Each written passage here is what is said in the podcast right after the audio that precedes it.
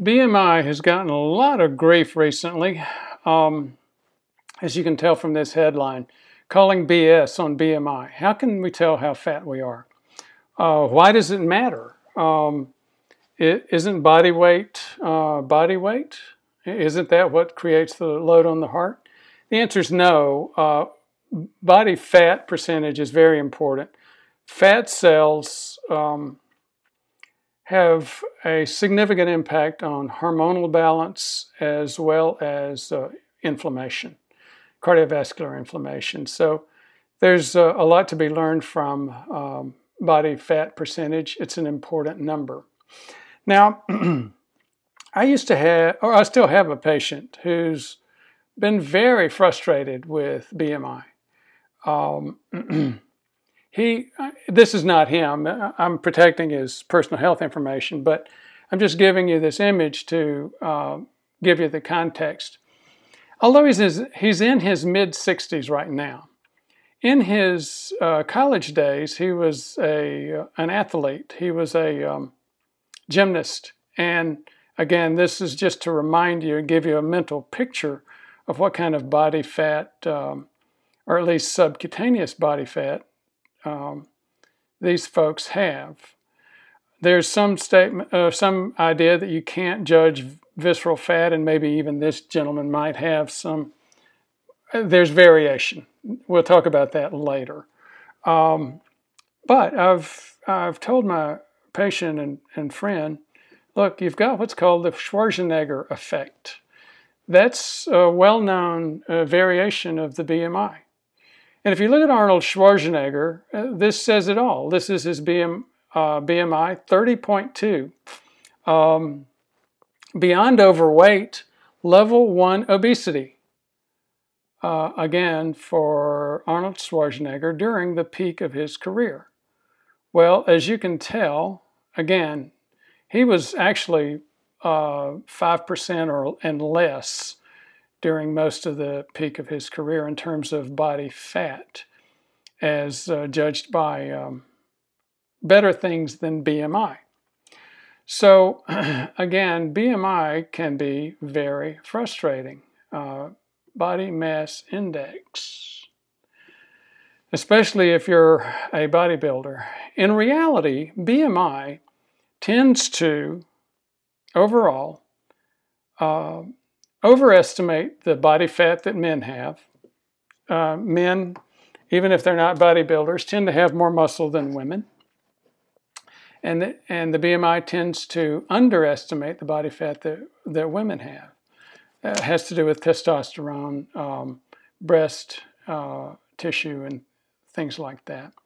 So, what, what, what are we to do?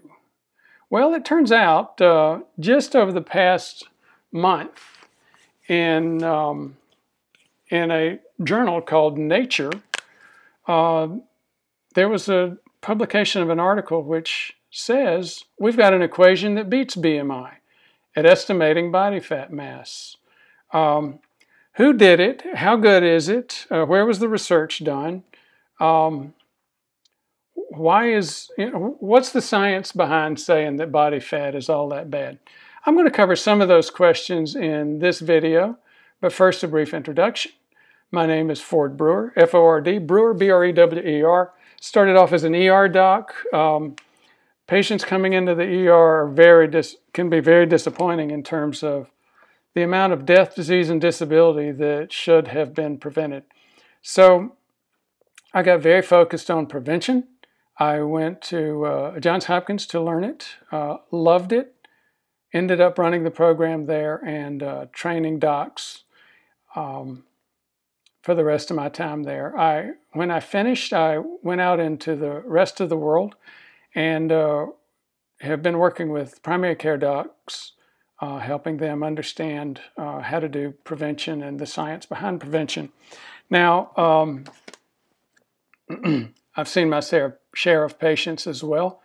And again, the key thing is understanding um, the science behind prevention.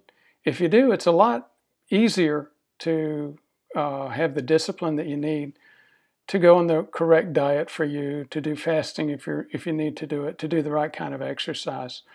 Um, knowledge is power. So this is a, a, legacy thing. This channel helping folks uh, understand the uh, the science of prevention. I um, I know a good bit about it. I've got a uh, got the background that I discussed with you, but things are changing every month, just like the new BMI studies and the replacement for the BMI.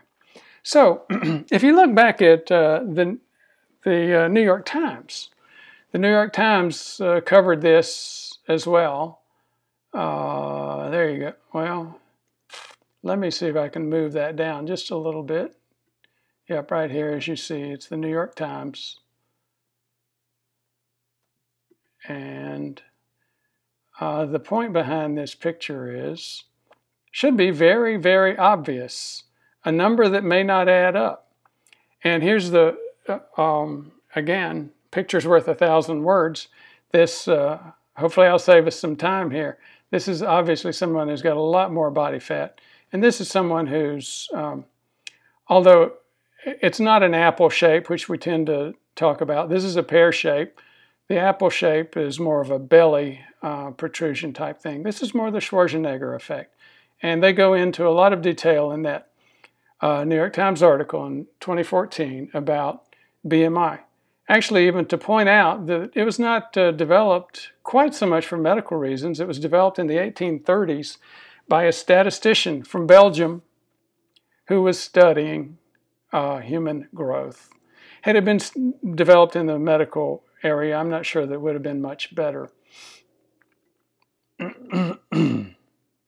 now, what, here's one of the major uh, studies pointing out the problems with uh, looking at uh, obesity and um, at least by the BMI.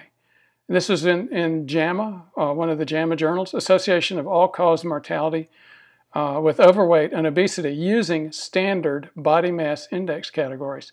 So this was uh, in January 2nd of 2013. And I'll go over to one of the key components of the study. This is the study in a PDF uh, format. And let me just uh, read some of the results. Basically, they, uh, they looked at um, uh, thousands of individuals. They um, did not find an increase in mortality for people um, from 25 to 30, which is overweight. And if you measured oh, um, uh, obesity level 1, so if you look in this area under results, grade 1 obesity um, Grades 2 and grades 3 were calculated relative to normal weight. Um, the summary HRs were 0.94 for overweight. In other words, a little bit lower risk for mortality. Uh, 1.18 um, for obesity of all three combined, uh, 30 to 35, 35 to 40, and 40 and above. Those were increased to 1.18. For grade 1 obesity um, done alone, it was not increased either. So these findings persisted when limit, uh, limited to studies with measured weight and height that were considered to be adequately adjusted. Now, let me um, go down to their conclusions and relevance. Relative to the normal weight, both obesity, all grades, and grades 2 and 3 obesity were associated with significant higher all-cause mortality. Well, that was some um, justification and support for the BMI.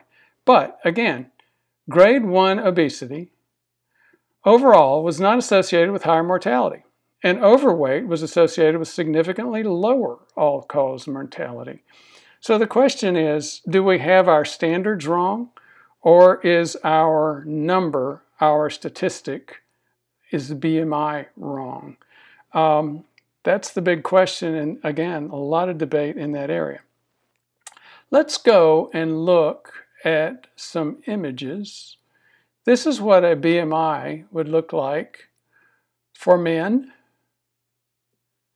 Um, less than 18, and again, there's uh, significant science out there indicating that less than 18.5 is dangerous. Um, has increased mortality, and you can understand why.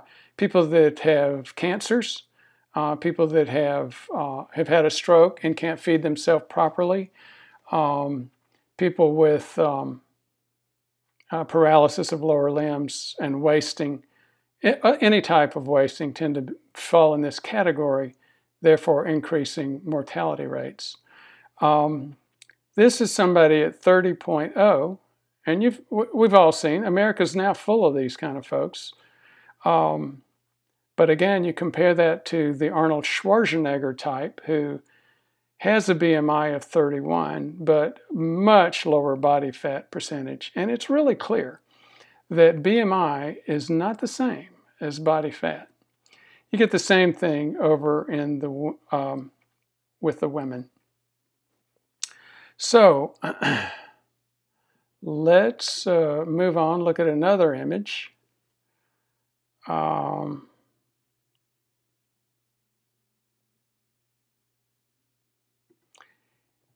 how do you measure body fat? Well, you just look up body fat chart, or, or I mean, uh, not body fat, BMI. How do you measure BMI? You just look it up on a chart. And as you can see here, I'll, we'll do mine. I'm 5'10", so that's 70 inches. And 160 pounds right now. So I'm in the green area with a BMI of about, I think, 23 and a half, something like that. I've been down to 150. I tend to bounce between 150 and 160. The BMI for 150 is 22.1. Um, so again, fairly simple numbers, but they really don't measure the fat uh, as well. They just look at body mass. Now, is there another way of looking at this? Yes, there is. It's called DEXA. But DEXA is very, very expensive. And the new numbers, the new, the new um, calculation was actually studied with NHANES and DEXA. So uh, one thing I didn't know was the, the NHANES study, that's National Health and Nutrition Examination Surveys, um, the NHANES studies actually include a subset of people that have had a complete um, DEXA scan. Now, what does DEXA show you, and what are the, um, well, let me just, we'll talk about NHANES and, and the, tech, the uh, technical aspects behind DEXA a little bit later. But let's just look at these images. So as you can tell, and you're probably already guessing, the um, darker color, the um, pinkish color in these images is muscle, and the yellow is body fat. So this uh, brings to uh, a significant picture to the um, statement that you sometimes hear when people are working on their body fat and they say, There's a skinny person inside me trying to get out. Oh, yes, there is. Now, they try to draw some delineation between BMIs and uh, young and old and body fat percentages. We're not going to get into that for this, um, this video. Um, in fact, we are um, getting uh, long in the video time here. I'm going to have to uh, break off and tape the rest of this um, later. It'll be uh, BMI and uh, um, RFM, relative fat mass, um, part two. What's the CDC doing? Well, the CDC still is all about, still about BMI. They haven't mentioned RFM yet. And why is that? Well, because, again, this was just a few weeks ago, it takes time to move a ship as big as the CDC. But I do believe they're going to start including RFM. Thank you again for your interest.